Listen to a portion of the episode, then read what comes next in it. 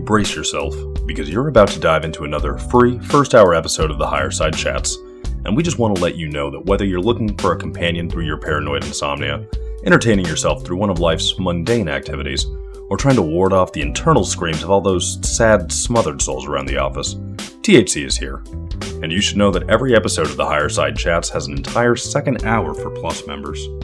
Sign up at the thehighersidechatsplus.com and you'll get years of Plus show archives, lifetime forum access, a special invite to Greg Carlwood's monthly joint sessions, MP3s of THC music, bonus episodes, tour videos, and 10% off t shirts, grinders, and whatever else ends up in the Higher Side store. It's $8 a month that you won't miss, so become a Plus member and treat yourself in these troubled times. Always action packed and commercial free, which means you'll unfortunately never hear my voice again.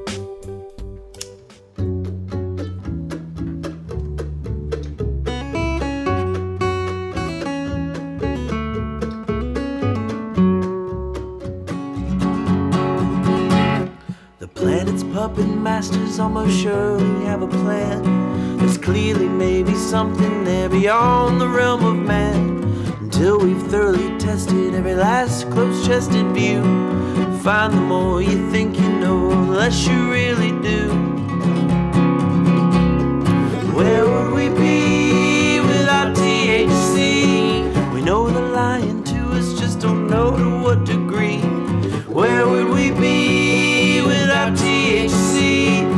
Higher side chat. Greg Carlwood and Company.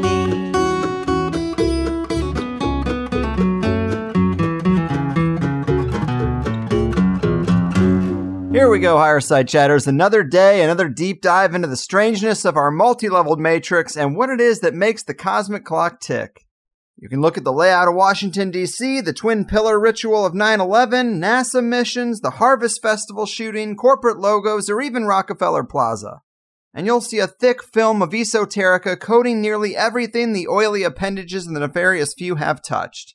Well, today we're talking to a returning guest who thoroughly blew my mind earlier in the year with his work on the highly ritualized Susquehanna River, Sir Francis Bacon, John Dee, and the summoning of technological demons from ENIAC to D-Wave.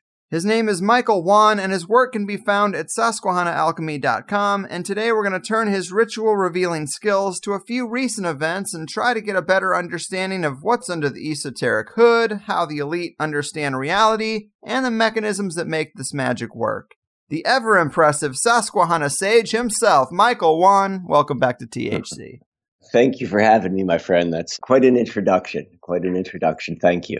Thank you. I try. And this is a real treat because your work is some of the most amazing stuff I've seen this year. It all connects so well and really does expose some chapters of the elite's esoteric playbook that I'm sure most people had no idea about. It connects to some of the most notable figures in this sort of history with Sir Francis Bacon and John Dee, but it also covers the trajectory of computer technology, which could very likely be the most important factor in the human story when it's all said and done. So I really can't say enough about how impressive your work has been, and I'm just psyched to dive in further, man.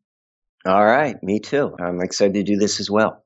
Right on. So we were going to start with the Thousand Oaks shooting we had on November 7th, where we're told a shooter opened fire inside the Borderline Bar at 99 Rolling Oaks Drive, where, according to witness Nicholas Champion, 50 to 60 survivors of the Route 91 Harvest Festival shooting were actually in the bar.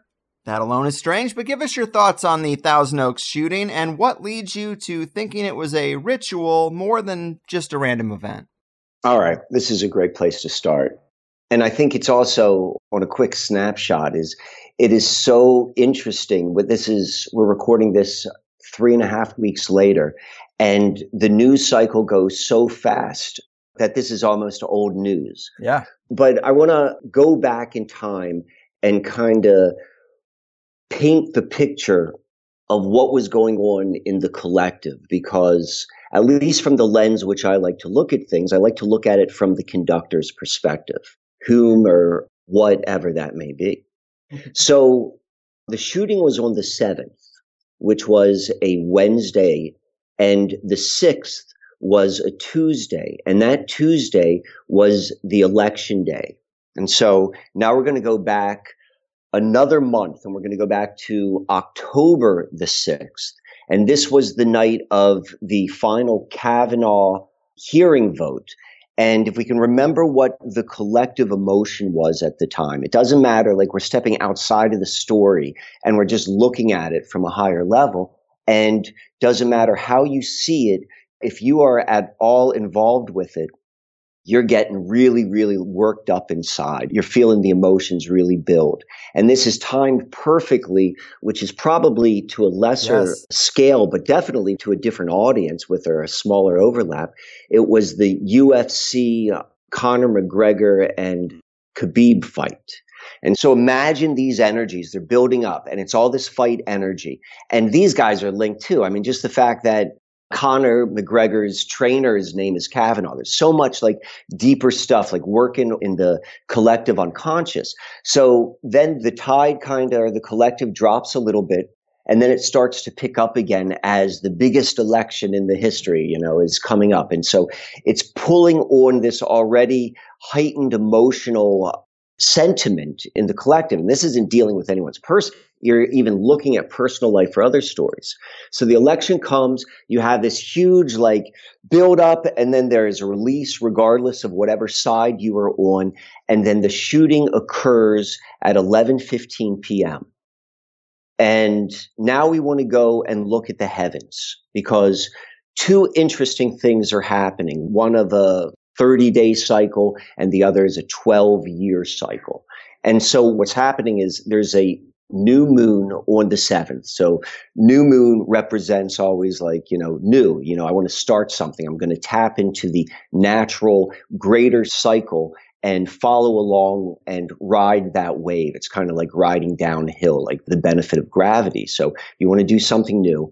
And then we also see six hours after the shooting occurs, and this would be right around when the East Coast is waking up and getting, or more so going to work, maybe not waking up. And Jupiter, the king of the planets, if you will, moves into its home sign of Sagittarius.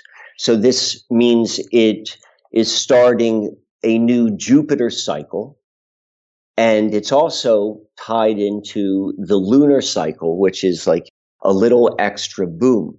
And so I'm going to be open to this was done absolutely consciously and purposefully orchestrated, but I'm also open to the opposite of being it's the flip side.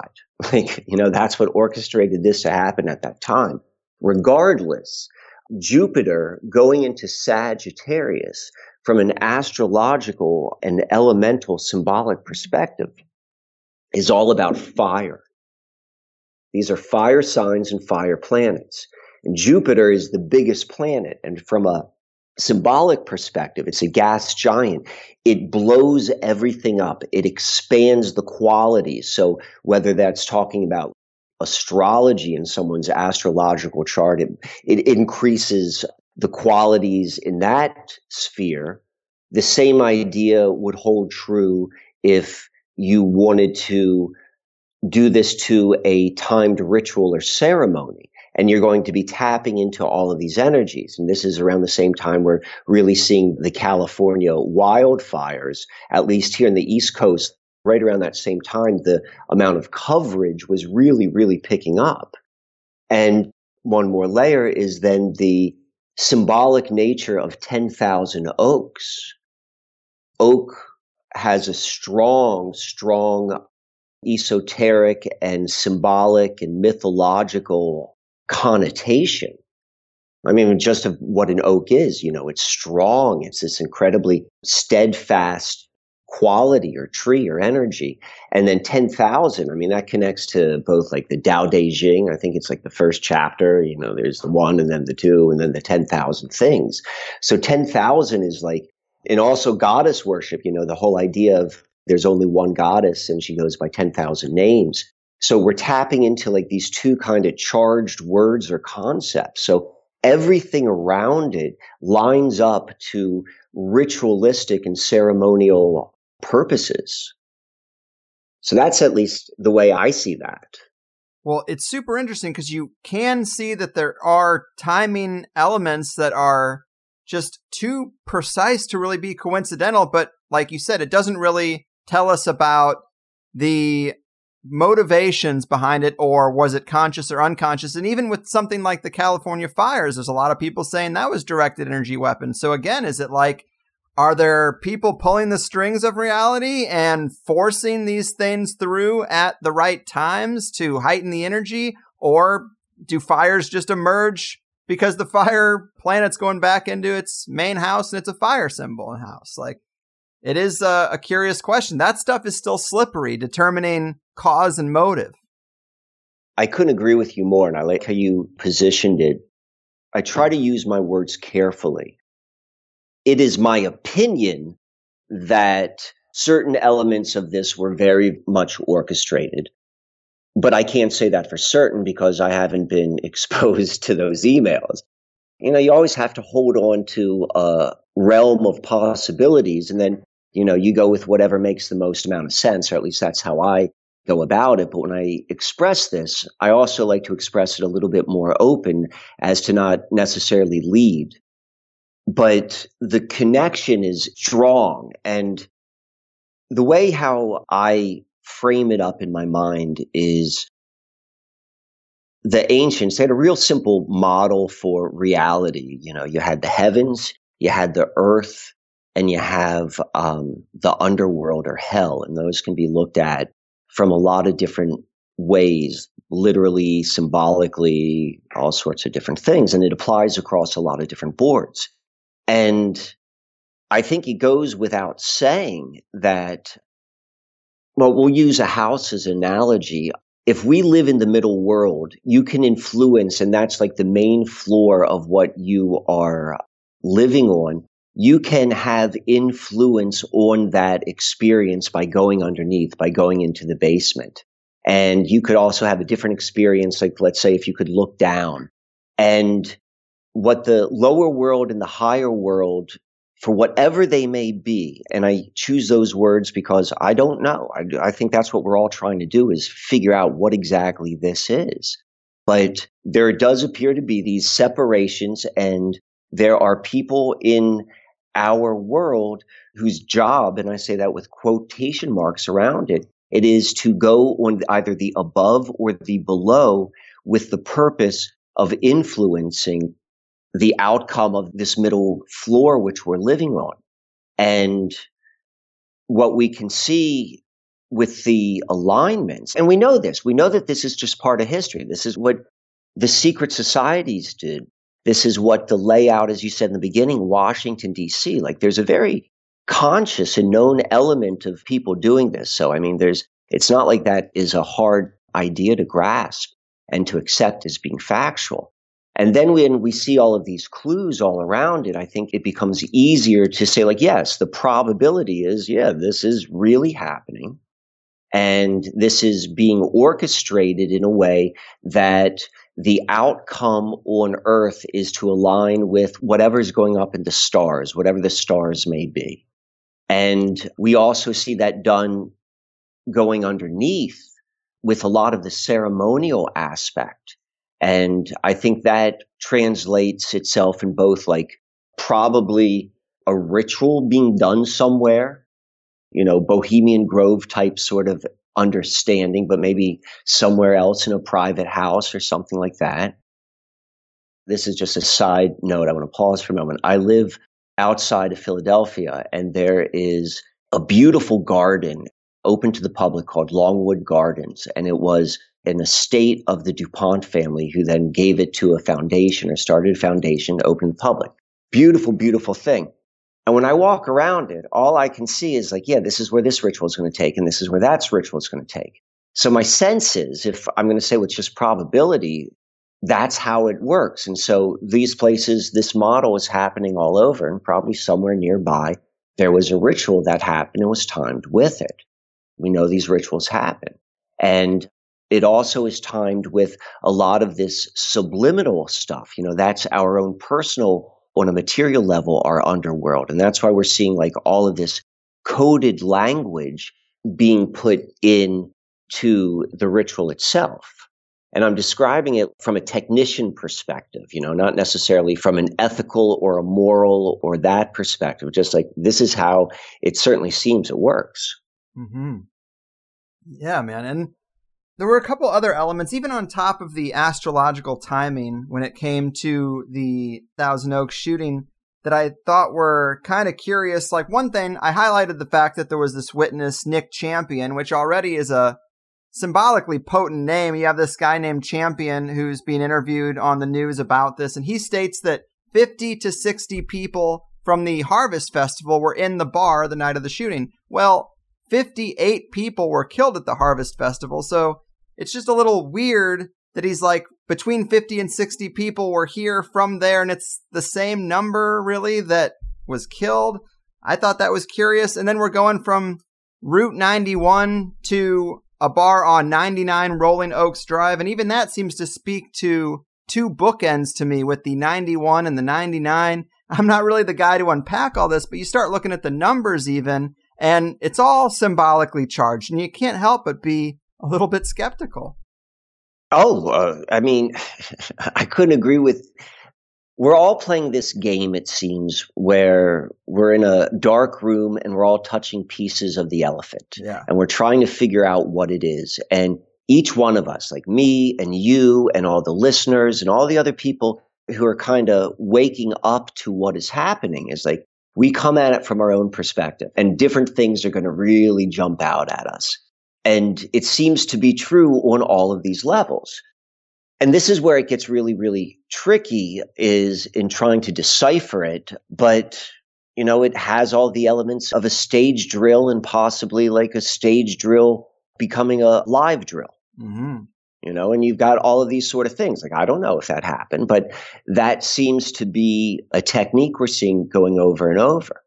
And you're right like with the numbers in the same way you just described the number killed in Las Vegas with the 60 and 58 is the same way with the one and the nine and the nine and the one. This is the same sort of like play with numbers, like reverse numbers. It's the same sort of when the unconscious of the person who's listening to this, their brain is like doing this sort of number game.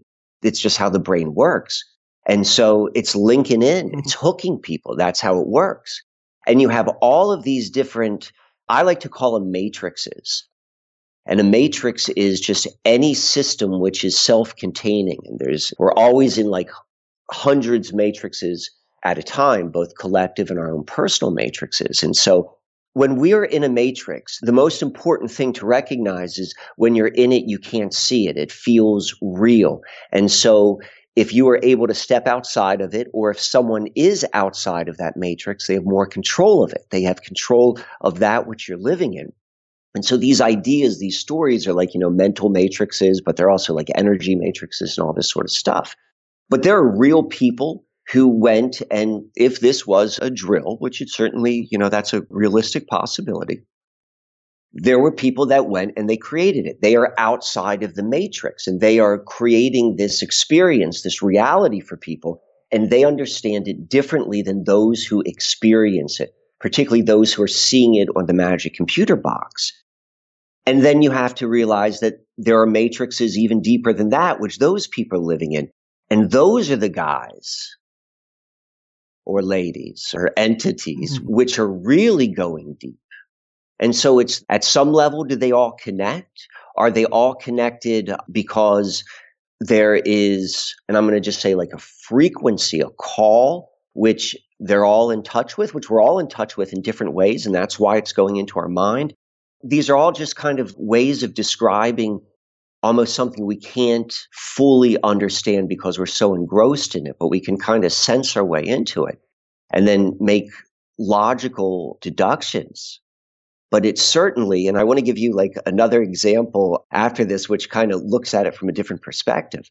But I want to finish that statement. It certainly looks like this is the modus operandi, the technique which is being done and this is exactly how Francis Bacon wrote about he wants to do it. He wants to hide clues in all of his work.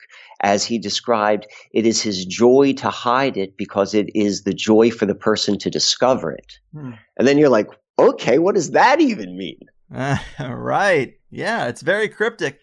And in terms of the bar shooting, I know we didn't want to spend too much time on this one event, but there were just two more points I wanted to throw out there. One being that I've heard you mention that the number 400 speaks to completion, and there are actually 404 days between the Harvest Festival and this bar shooting, an event where the same victims or people were supposedly involved.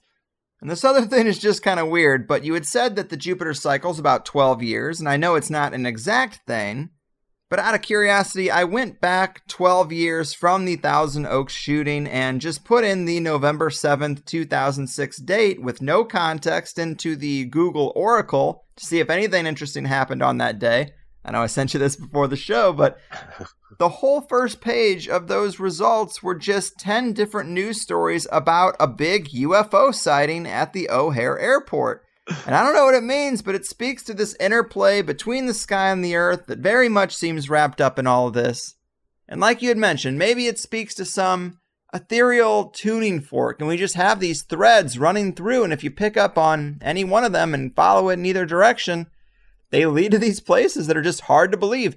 But follow the weird threads, and suddenly all these sorts of things we talk about get put in the mix. So I just thought those were two things worth throwing out there. Maybe you have some comments, but then of course we can get back to that other example that you had mentioned if you like. Well, you're absolutely right. The Chicago UFO hit, which you found, was, I mean, it just, you get to a point where you just almost laugh because you're like, of course, this is, there's going to be something. And obviously, the flip side is if you look hard enough, you're going to find something. But I think that's the nature of the game. It's almost like placebo the definition of placebo, or the way most people understand it, is the inverse. They look at placebo as the mistake as opposed to no, placebo is the secret to be able to heal without taking a pill. As you were saying, though, the 400 and the 404 and the 44, I mean, it's just one more level. And yes, we can find these things happening again and again, and they are realigning our consciousness. I mean, if you think about it this way, is what we think is what we ultimately experience, look for, all that sort of stuff. So if we can get into the underworld, the deeper level of someone's mind by putting these, particularly numbers, they're so strong, into the back of people's mind, just noticeable enough that it's going to capture attention, but not noticeable enough that most are going to pay attention to the conscious number play or word play, it gets in and it changes a vibration. A thought is a vibration. The brain sends out energy waves. Waves go in frequency. That's a vibration. So it's literally tuning. So I want to jump into this other example because it kind of plays with it. It doesn't line up so much to the heavens, but it lines up to tuning. We're going to go back to the year 2014. I mean, that's four years ago. And it seems like, at least for me, it seems so long ago because so much has been occurring. But beginning in April of that year was the Bundy standoff. Do you remember that? I do, yes. Okay. And so the Bundy standoff, if you were to say like the general archetypal words which would describe it, what would you say that was about? Conflict? Conflict and uh, people hoping for freedom? Oppressors? Yeah, a crackdown. Okay, so we have all that. And then who was the bad guy, or at least for those who sympathize with Bundy? Because we're looking at this outside of like how we feel about it. We're just analyzing it. Mm-hmm. So who was the bad guy cast against Bundy? Who was his opposition? Government, I think, would be the villain in that saga. More specifically, the Bureau of Land Management. Okay, yes. Okay, and so what were they generally known as? BLM. Mm-hmm. Mm-hmm. All right. So then, five months later, in Ferguson, Missouri, there was a shooting, and a young man by the name of Michael Brown was shot. And it led to large scale uprising because of protests against police brutality. And it was from this event that a very large movement was introduced to the collective consciousness. Mm. Do you know what I'm talking about? I get it now. Black Lives Matter. Black Lives Matter, BLM. So we have BLM, BLM. Black Lives Matter has the same archetypical qualities associated with it as the Bundy standoff. It's oppression, it is rising against the government, and it is anger and it's rage. And what's interesting in this is when one level of these two paralleled symphonies, the BLM is tied to government, and on the other side, BLM is applied to the opposite of the government. Mm, like a mirror. Yeah, there we go. So now the question becomes well, what's BLM? Yeah, is it good or bad? Because it's like representing both sides of the argument. Well, so let's go. So in ancient Hebrew, you know, actually, no, this is still modern Hebrew. The Hebrew alphabet is consonants. There aren't vowels. So words are spelled, and I'm hinting at Kabbalah here. You know, this is the basis of a lot of the Western magic practice. It's based upon using words, particularly, we're going to say ancient words is where we're going through, and we don't use the vowels. We just have the consonants. So now we're going to go and look at BLM as it relates to a word it's a name because it's being summoned. You know, that's what all of this chanting, that's what all this emotion is about. So when you go and you start looking up who BLM is, and you're going to see BLM hits across a lot of wide places. What jumps out at first is BLM is the historic name of, you know, I don't even want to say it. I'm going to call him. It's the historic name of Balaam. And Balaam was the king of hell. Hmm. Okay. Wow. So we got that. You know, go and check into your demonology. This is who Balaam is. This is who's being chanted upon with the rage and the emotion and the fighting on both sides. And there's another hit with BLM because think about it as almost like, again, a frequency, like something we can't, we use narratives and we use people as a way to understand it. So BLM is also a character which shows itself in the Bible, both in the book of Numbers and then the book of Revelations. And different versions have him as a good guy and different versions have him as a bad guy, but he was a seer and he's talking about, like, you know, the end of days. Hmm. So now we got that. And then we got the third level. Balaam is a very, very sacred name associated with the high priest and ruler within the Mayan Empire. So we have this same like BLM, BLM, and there's some similarities to it and there's some differences. But, you know, this certainly seems to me to at least, yes, when there's a level where it's real, and I'm not discounting any of that, but there's also a level of higher slash lower level ritual and magic. Mm-hmm.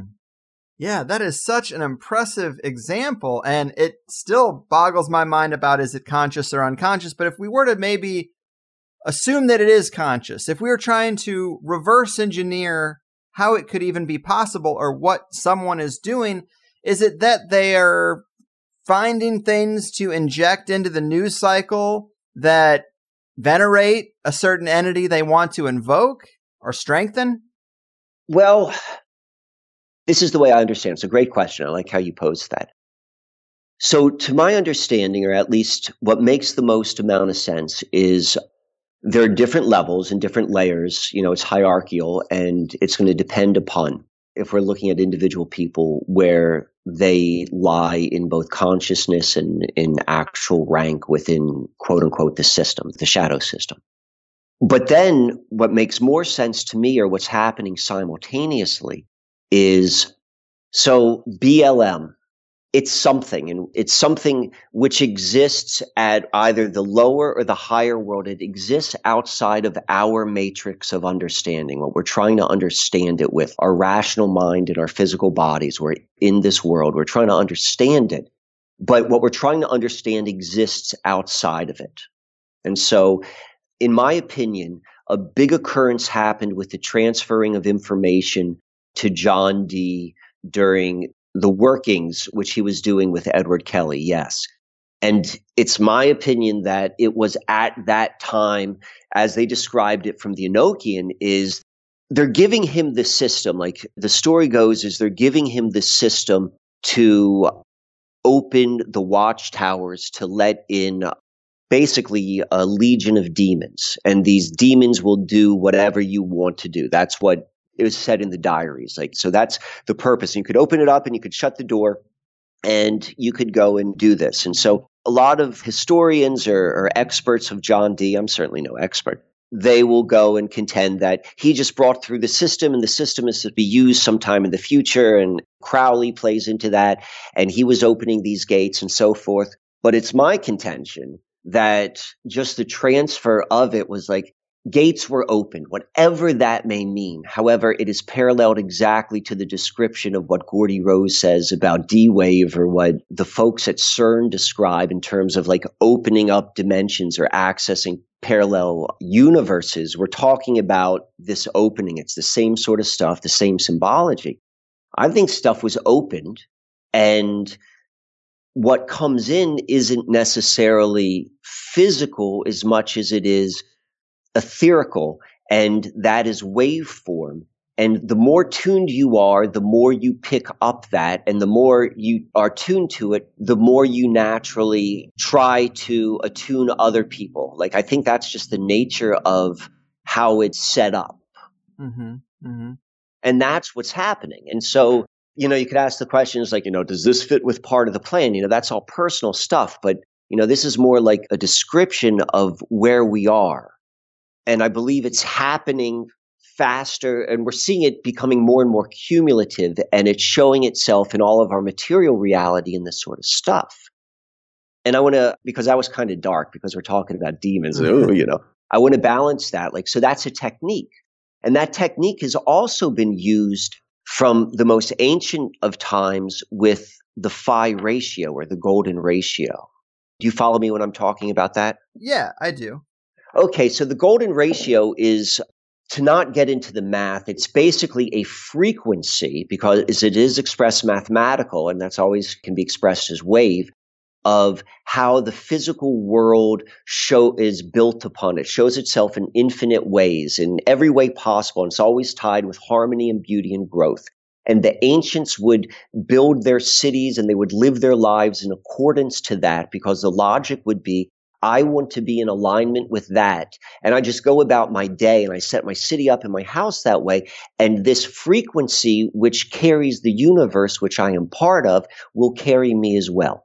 Mm-hmm, mm-hmm. And so that's the same thing which is happening as everything else is occurring. You know, that's a greater matrix, I would say. But that appears to be the particularly for this like ritual destructive end of days, which is what it appears to be. And what I mean by that is in an astrological age. You know, you've got the geopolitical aspect. Yes, it's true. And then you also have it timed to a larger clock, which is the precession of the equinoxes, which when we think of the age of Aquarius. So it's, we're seeing the destruction of the old as the birth of the new. And this is, this is how they operate. This is how the modus operandi of those that orchestrate life to mirror the heavens. Hmm. Yes, I think that that's a great explanation. It kind of helps us to understand some of this stuff. I was also thinking about BLM a little bit more because that's just so fascinating. And maybe we should think about it like, you know, like maybe uh, an energetic gravity well that pulls things in and then amplifies them and spits them back out. And maybe it's somewhat of a conscious entity that wants its name venerated and through whatever means, whether it's Black Lives Matter or something else. And that just got me curious because you mentioned, you know, of course, news cycles move so quickly. Have you dissected similar examples maybe more recently? We have a lot of stuff popping up in the zeitgeist, like the Me Too movement or a caravan at the border where, curiously enough, immigrants are denied access on Thanksgiving week, like within 48 hours of a holiday all about immigrants and, uh, you know, coming together. We have this complete opposite thing happening. I just thought that was weird timing. And I don't know. I guess I'm just curious. Anything else more recently that has popped up on your radar? Well, I think you just nailed it. I mean, I didn't even think about the narrative of the caravan tied into Thanksgiving, but you're absolutely right. And that's kind of how it plays. And there's a destructive element which is undoubtedly happening. And I say that in like a general way. You can see it in so many different ways of material reality. And how you described BLM. I mean, this is my thought. I'm just conscious of the words which we use because my experience has shown it's exactly what you're talking about. If one is not grounded and if one is not steadfast in how they approach this, what you described as the black hole effect, the sucking in, is very, very real. And it shows itself in a lot of different ways. And so it'll show itself on the human level. Like, you know, being a person is, it works on like the emotional level. So it's going to pull you in, it's going to pull you down, and you're going to find more of that. Like, that's kind of the nature of it. And so, yeah, you're right. And so many of the narratives which we are seeing, like, and there are two sides, and don't get me wrong, like, a lot of the narratives can be looked at. Part of the modus operandi is every narrative can be looked at on the light side and the shadow side. And so, whenever we associate with a particular side of a story, built into it is the positive side of it. We're going to see that light very, very clearly. And then the side which only makes sense on the inverse is going to be in the shadow.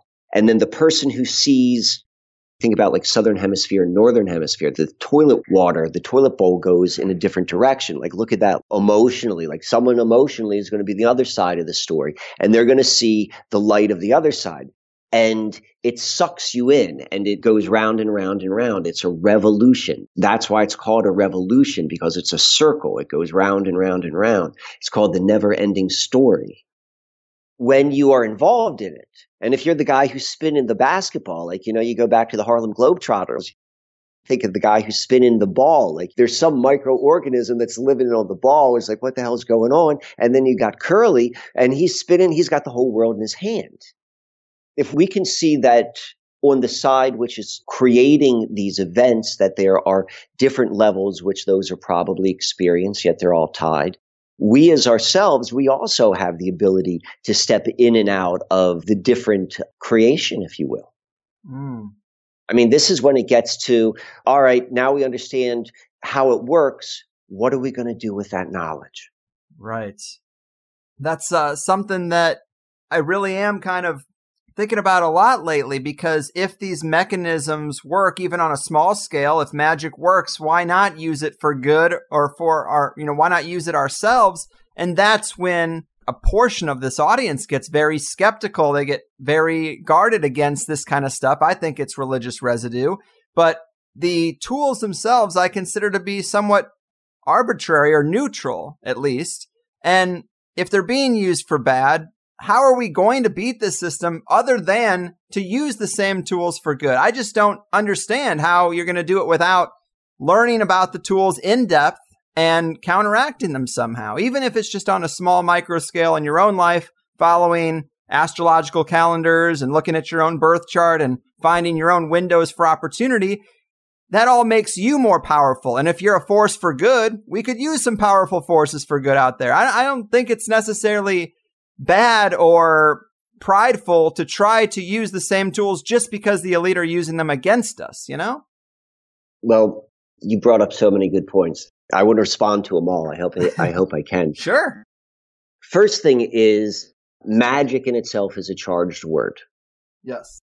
You know, that immediately is going to divide. And so the way I think about it, I'll go back to the middle world, upper world and heavens and lower world hells or beneath us.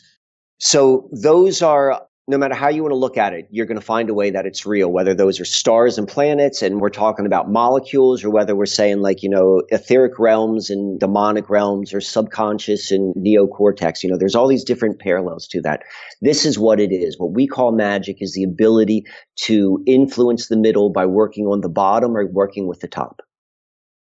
That's all it is. And you're absolutely right. There are infinite ways which it's being done. You know, we do it every time you communicate with someone. We know that 90% of all communication, assuming it's face to face, is nonverbal.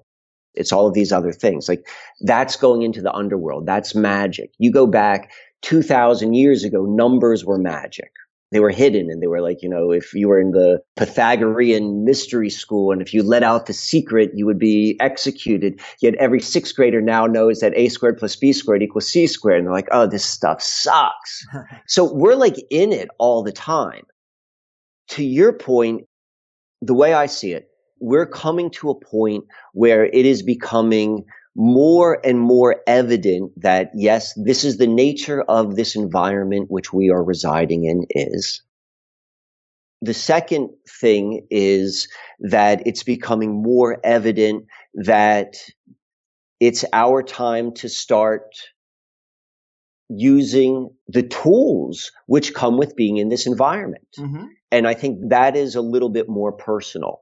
And I think people are rightfully guarded when it comes to like how that should be done because I do think that's a personal thing. I think it's all the same, but each person expresses it differently. My personal opinion is the phi ratio makes sense to me. And I know it's true, mathematically speaking. And the phi ratio shows itself naturally in the five pointed star. And it also shows itself because of that in the pentagram. This is why it's such a charged symbol and why it's so tied into magical ritual is because it is imbued the phi ratio in that shape. And then the platonic solid that corresponds with it is the dodecahedron. And so when you understand that from a numerical level, there's no emotional charge like good or bad. And the numerical level basically just shows the golden ratio is the only point where the numbers smaller are in perfect harmony with the numbers larger relative to like the middle point. That may not make sense, but I just wanted to explain like this isn't like subjective mumbo jumbo. Like there's mathematics, this is what it is. And so tapping into that, you know, that to me is the highest and most universal symbol. And so for me, whenever I could possibly use it, I try to use it. So if it's art, I lay everything out according to that ratio or a percentage of it. I'm just thinking about it. The act of thinking about it gets in my head. I think about that sometimes if I am going into a situation which I don't really know how to approach, like I just think about that. I'm like, well, let me just go and phi ratio it. So that's kind of like a personal way of how I go in overworld and underworld. Can I tell you a strange, interesting, specific story as it relates to working with it? Yes, please. All right. So this is at best science C. You know, I say that like with quotation marks. So this is like five or six years ago. And I'm like really getting into using phi ratio in a regular and fluid way, a way that didn't seem forced. And so I used to have this office in my house and there was a hibiscus tree and I had it for, let's say five years. And it was maybe six feet tall. And because I had it for such a long time, I was knowledgeable with its normal flowering or blossoming schedule. Like twice a year it would blossom. I get like one or two flowers. And I always thought it was cool. I was like, all right, you know, something good's happening. Like, you know, whatever. Whatever made that occur, like I'm sitting in it right now. That's a universally accepted growth sign. So I was reading and really exploring and playing with this idea of the phi ratio. And I just had this idea that if every morning for just like 10 seconds, I'm going to go and just envision a dodecahedron. And so that's a platonic solid and it has very, very unique geometrical principles, which are unique to it and the other four solids. Like there's something unique about this and its shape corresponds directly to the phi ratio because it's got a pentagram in it. So it's a symbol of the phi, which is the symbol of the connectivity of our material world, which, you know, the Greeks would call it associated with the ether, where everything resided or connected in. So I have this symbol, and I'm like, if I just think that symbol, you know, I don't have to think anything else. I'm just going to go and allow the natural order that designed everything else to go and design that. But I'm playing in this game, I'm participating in it. And so every day for like two and a half weeks, I went for like anywhere from like five seconds to a minute. And I just held that image in my mind, but projecting it into the soil of this tree, which I kind of knew. And so after like two or three weeks, you know, nothing happened. And like I got bored with it and I go on to whatever the next thing I'm going to go and investigate. So this was probably like towards the end of December. And January 1st, flower came. And I was like, son of a gun, mm-hmm. you know, you know, and I'm, I'm still thinking though, like, because my mind's so rational, I'm like, you know, it, it's going to bloom at whatever. It went for 21 days straight, blossoming every single day. Uh. and so for me personally, that was my confirmation that there is something very tangible to working this way, or at least approaching material reality that way. I don't suggest that anyone take my word for that. I'm like, you know, if anything, like go and play with this and see what happens because there are games being played on you. And if you are not doing something to counter it, it's certainly residing in your subconscious. Mm-hmm. Mm-hmm.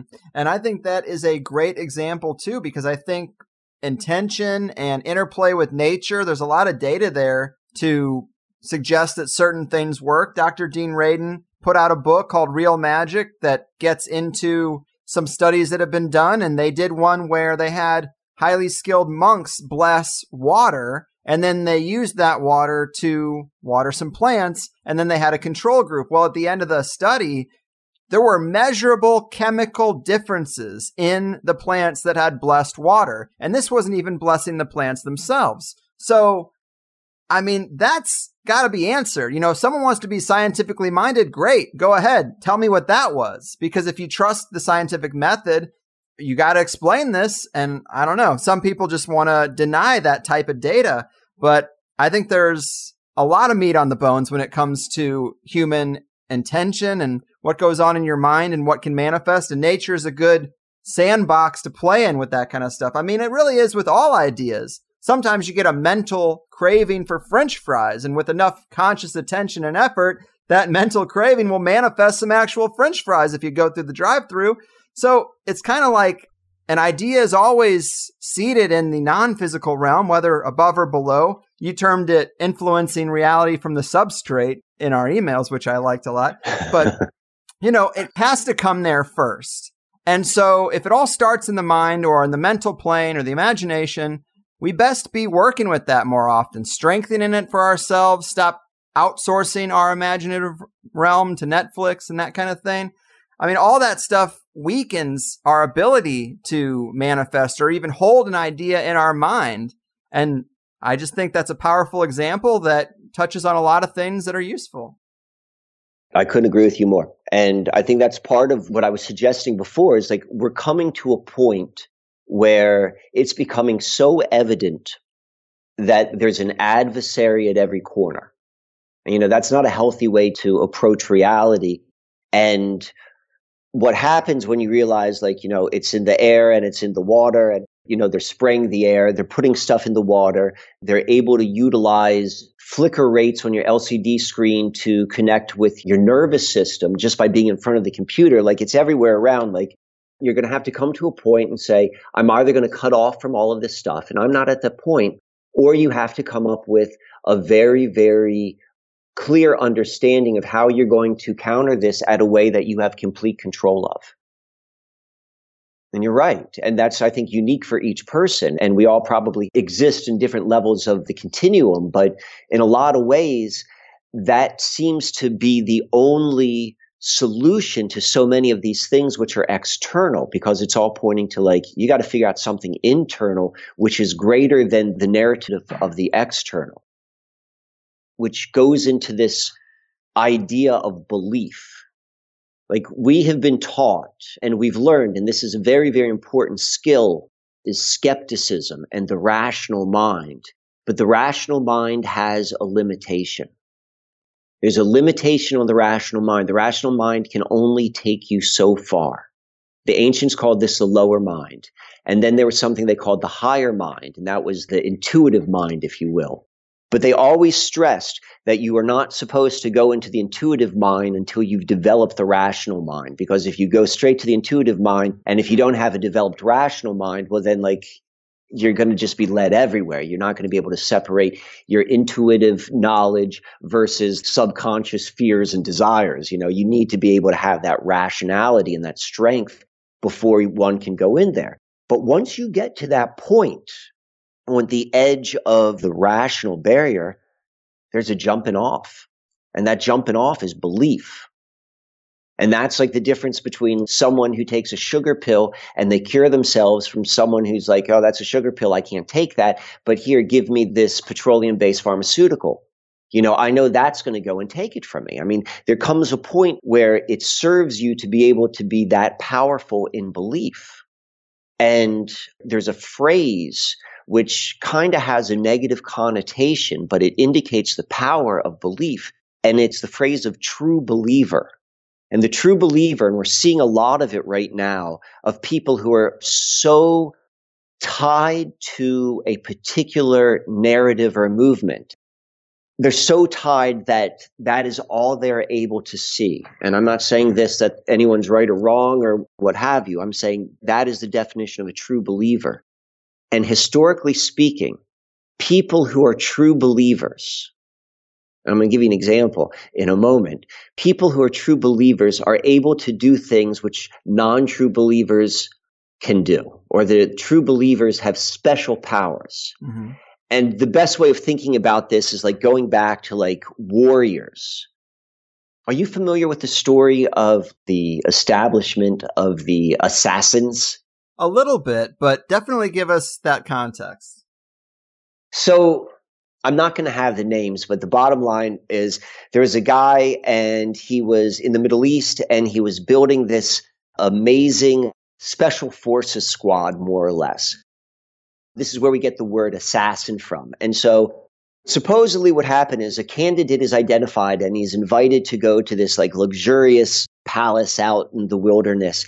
And while he's there, he's dosed with something with strong psychotropic properties. You know, they give him some mushroom, they give him something which is in a really strong dose. And during this time, I don't know if he falls asleep or, or, what have you, but anyway, they bring him out of there into this land of milk and honey and beautiful women. And he's told all of this amazing stuff. And then eventually he falls asleep and he's brought back to where he originally came in. And when he comes to, he's told that he had a dream. And they ask, what happened in this dream? And, and they're like, you were spoken to by God and God wants you to come here and now, and you have been chosen to like be a member of our select group of assassins. And these guys, because they believed with every ounce of their being that they had had this experience. And they did, on a certain level, have an experience, but there's someone who constructed it for them. And they channeled that belief, and these guys became like unbelievable warriors. Other examples could be thought of a little bit differently, but like what a berserker, a Viking would bring into battle, like these human beings who are able to tap into something which elevated them above everyone else on the battlefield. That's the power of belief in a healthy way. Like it can do something. You know, we see all these true believers. We're going to go back to this point where you're at the rational mind and you're going to come to this level of like, you know, am I really able to do this in reality? Am I making flowers appear out of a bush? But it's not me. I'm just using a technique which makes sense to me. You come and believe it, and at some point you see something which is going to be so undeniable that you cross that chasm and you go into the other side. And I think that's what we're seeing happening. And I think there's an encouragement. There's a shitty way to bring someone over, which is what I described with that assassin story. And I'd say, you know, that's even the quote unquote science behind MK Ultra being able to go and turn someone into like a superhuman, whatever they're turned into. But that capability is opening up and at our beck and call And it's for those who are willing to explore and like be like, yeah, I'm going to go and treat this with a scientific mind. Like I'm going to be skeptical, but I'm also recognizing that this is something which seems to be a major tool in navigating this particular time in reality. Mm-hmm. Yes, I like all that. And it just makes me think about that's the reason why the mystery schools and skull and bones, that's why they have these simulated trauma initiations because to your physiology or your subconscious, it is real. So who cares? And they just initiate those things to get you to that true believer level or whatever they're, you know, I don't know the depth of exactly what they're doing, but it speaks to the same motif of yeah. simulating it. And I definitely like the expression of MK Ultra being like mass initiation without their knowledge into this same type of thing. Yeah, it is all fascinating when you have all this context for it. Man, well, this has just been a lot of fun. And, you know, I asked this of my last guest too, but having you just do this amazing starboard session for me, you know, which we'll have to talk about before we go. And you know so much about cycles and ritual. I'm curious if you've ever applied this stuff to your own life or if you have any advice for people who want to examine maybe their own birth chart and find the best windows of opportunity based on the current planetary cycles for them? I mean, how can we use these cycles for good? Do you have any insight into that? As it relates to cycles, certainly. I mean, the most basic way is just becoming aware of your immediate surroundings, of like your own sunrise and sunset like literally just being aware of that and noticing it. And, you know, if you could get up and see it and if you can see the time, that does something. You're beginning to align yourself to something greater because when you start going way, way far out there immediately without having it grounded into like, you know, your actual living, it's a little bit too subtle. And then I would suggest start just becoming aware of the moon, you know, you know, whatever the moon is, whatever the moon is, it holds great influence, you know, when it's full and when it's new. And if you want to go in deeper, there are many, many ways which people like get into the moon, whether that's astrological or, you know, there are other like other moon modalities, but they're all basically the same. It's like, you know, it's most intense on a full moon and it's an expression of what that moon cycle is about. And usually tying in a specific intention or goal of what you wish to do during that next 29 day cycle. And the modality which you're going to tie it with will undoubtedly have a flavor for that moon, you know. And there's certain attributes of it. And if you could tie in a intention that is also similar to what the flavor of that moon is, this is what they do. It's like, you know, you're lining up like the different sort of energies, you're stacking it, you're lining it up. And so that's a very, very easy way of aligning your life beginning with the heavens. So, like the new moon is when you do something new, and like the full moon is when you recognize what you've been doing so far in that lunar cycle. Obviously, the sun and the birthday things like Mercury retrograde, that doesn't necessarily speak to me, but I know it does to other people. And like, you know, people can begin following like smaller cycles like that. Mercury has, I think it's 188 days is its cycle around the sun and just becoming aware of that and going by what speaks to you. I think that's really what's going to guide everyone because once you become open to the fact that there are greater cycles and when you are connected to something greater, there's even a grounding in that because it's no more that all of that responsibility is on your shoulders. And this also can tie into like any other larger philosophical, spiritual, religious beliefs too. And I think we're at the time where we're finding our own way to what makes sense to us. Mm. I think that's wise. Yeah, just use a little bit of intuition and focus on strengthening that ability, and then the rest will fall into place, perhaps one step at a time. I think maybe that's probably a, at least how I would suggest it because things are changing so fast.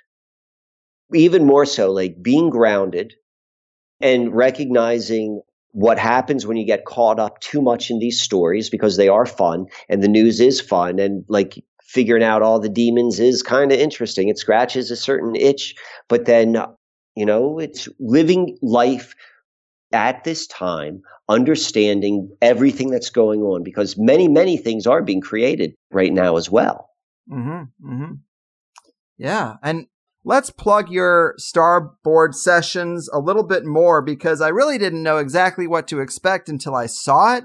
Of course, this is like an astrological reading, but I really think the one that you did for me is amazing and the visual aspect and the atmosphere make it really meditative and it feels like I now have a 90 minute documentary on me. And I'm going to refer to this all the time when my worst tendencies start to come out. I can already tell this is going to be a really useful tool for me. And I think that they also make amazing gifts for the holidays. I guess talk to us a little bit about these sessions and how people can get one of their own. I appreciate the opportunity, the gift for the holidays. That's good. so a starboard session is it's, it's it's it's a personal ceremony and it's a revealing of one's shadow side from an astrological perspective and it's told in a poetic nature.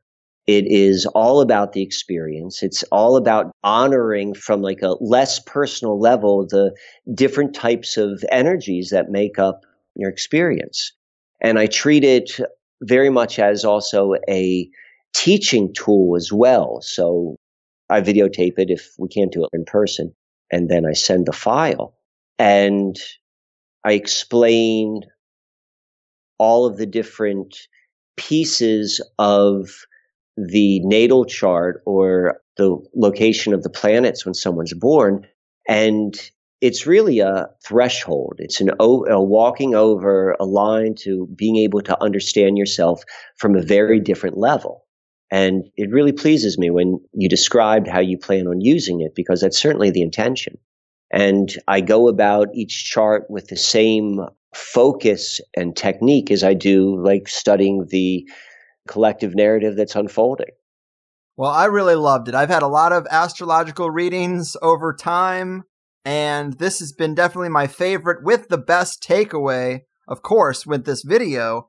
And I think people should check it out. I mean, a lot of times people come here guest wise to plug a book, and of course, you're not selling any books. So I feel like this is something definitely that people should think about getting. I mean, there's a lot of arbitrary gifts you can get for the holidays, and this is something super personal and really useful in a person's life. So, kudos for doing those and putting that together. It's a really great framing of reading a birth chart. And I guess before we go, I know, of course, your uh, YouTube is Susquehanna Alchemy, as well as your Instagram. Is there anything else to mention? Any upcoming projects you wanted to throw out there? Well, I've got some things which I'm working on right now, but I'm not ready to discuss those. But people can also always go to Susquehanna Alchemy. And so that's where you'll find really everything. You'll find all the videos there, more videos than you'll find on YouTube. Lots and lots and lots of infographics and snapshots or screenshots from the videos so you can see the stuff and look at it closely. You could also find more information on a starboard session there, and you can book one of those. I also have copies of the Rites of the 40th Parallel, which is a guidebook outlining the most sacred locations on the Susquehanna River based upon what the geology shows. And so full maps and how to get there and what they mean and how to use it. And definitely go to the Instagram. I've just started doing that like maybe three weeks ago, and I found it to be a perfect fit for how to share this information, like because it's so visual and I also show a lot of my art on there as well. So I've been having a lot of fun with that. So if anyone wishes to learn more or support this work, definitely follow me there. Awesome. Well, Mr. Wann, always a pleasure. I'm just really impressed with the competency you have for such slippery material. I really appreciate you being here. Keep up the good work, man. Thank you. Thank you. Thank you. Thank you. I like the opportunity of being able to just like go down all these different paths you're a great person to kind of play with these ideas with. So excellent. I just try to keep up, but thank you and do take care of yourself. And on the eighth day of Christmas, the Carlwood gave to thee, Michael Wann, ladies and gentlemen. Yes, definitely one of my favorite new guests of 2018. And we covered such specific and in depth stuff last time that it was nice to pick his brain about the broader picture and what these little examples actually mean, what it says about the gears of reality. And yes, we could consider this another magic show in a long list, but it's also a conspiracy show as much as it is anything else because these are the ways in which the elite work. This is basically an expose on some of their most used tools. And as I mentioned, on the positive side, his starboard sessions are really cool. And it was funny to hear him laugh when I said that they make great gifts for the holidays because I think we're both a little marketing and promotion averse. But I'll go ahead and be the lame guy for his sake because I want to help and I want to see him succeed. And I do mean what I say when I say that I can't think of a much better gift to give someone. Regardless, what a show, and I think it fits with so much of what we've been talking about lately. And when I fold in the stuff that Chris Knowles talked about earlier in the year, which, by the way, we're going to be hearing from him in December too, but Chris found a lot of syncs and energy revolving around the occultation of Regulus, and the next time it happens is October 1st, 2044. So it stands to reason that we might see some star magic in the final months of 2044 leading into the singularity year of 2045. That is going to be a really interesting time frame. 27 more years. If I live to see that, I'll be exactly 60, and I think I will live to see it. Why would I have this sort of career path and then exit the theater before the last scene of the movie? It's sort of weird to think about all the twists and turns of the first 33 years. And then when I think about what I want to be doing 27 years from now, it's just this, exactly this. But it's very unlikely given how often things do change. I hope your humble stoner host will still be on the higher side chats as a senior citizen, but only time will tell. And if you're a little confused, most of that 2045 singularity talk was in today's Plus show as a part of the conversation about the 100 year cycle from ENIAC to the singularity, a massive multi generational technological ritual, and a big piece of Michael Wann's work. You can find videos that talk about it on his YouTube if you missed the Plus show. We also talked about the merging of the digital with the physical the simulation at the end of the world, Mount Ecclesia, and what conversation is complete without talking about Bill and Ted and Neo? so, as always, if you do like the first hour I put out there for you, please sign up for the full two hour shows at the highersidechatsplus.com. I also just wanted to throw it out there that if you go back to the early 2018 show I did with Gordon Magic Making White, he talked about the Harvest Festival shooting as a ritual to, quote, call up the gods. And the timing of Oumuamua coincided with what you might consider a possible answer. Well, we had this Thousand Oaks shooting, and Michael kept saying 10,000 Oaks, but that's all right. I'm pretty sure it's Thousand Oaks. But there's a bit of a parallel where we have this announcement that there are several more Oumuamua like objects spotted now. So you have the first big ritual last year, and then a space scout arrives. You have the more recent shooting, which is heavily connected to the first, and then we have a bunch of objects coming in, or at least announced a few days after that. It's a curious thing. I can't be sure that it's related, but I like the way Mike presented the gears and pulleys of the underlying system and how reality is affected by manipulations of the substrate and this would be in the realm of possibilities when you're dissecting the kinds of things they do.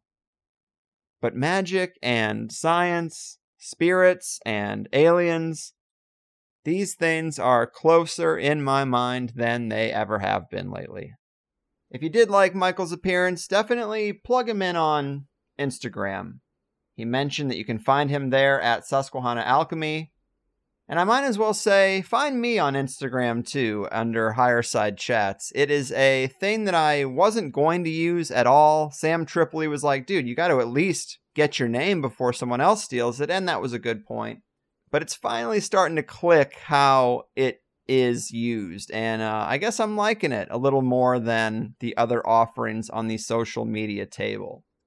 I don't want Facebook, damn it. I'm an Instagram man.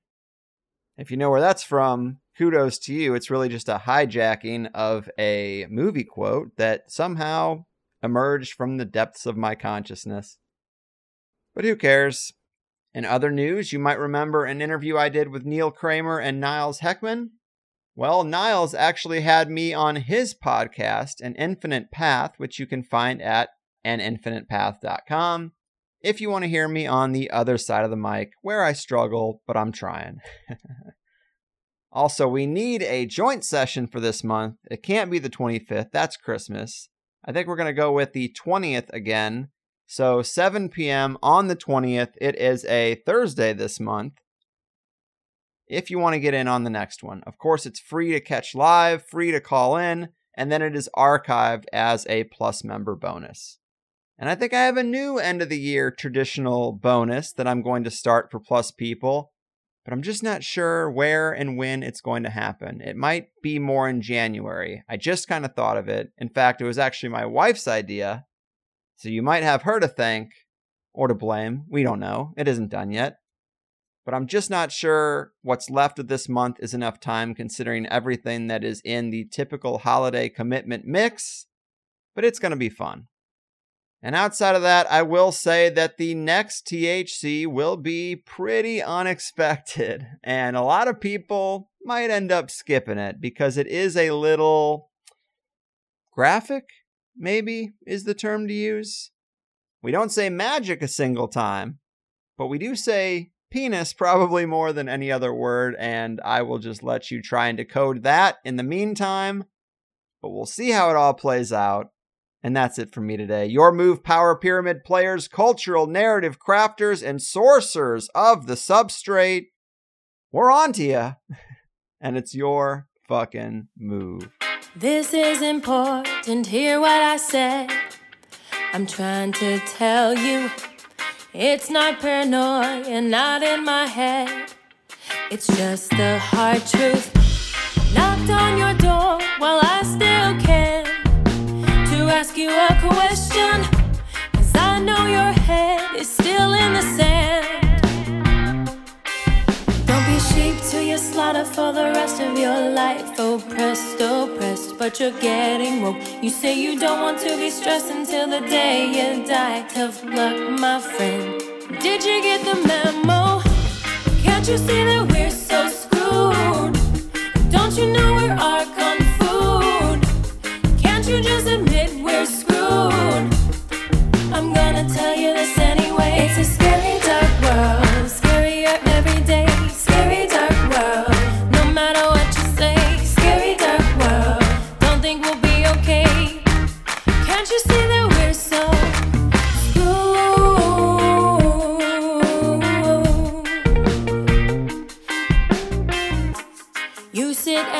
but we don't have a choice. It seems we're stuck here, but you can find gnosis, drown out the noise. Now use that altar and up your magic game and listen to THC. You know, you go with the entities. If you ever see the UFO, don't be sheep to your slaughter for the rest of your life. Oh, you're getting woke. You say you don't want to be stressed until the day you die. Tough luck, my friend. Did you get the memo? Can't you say that we're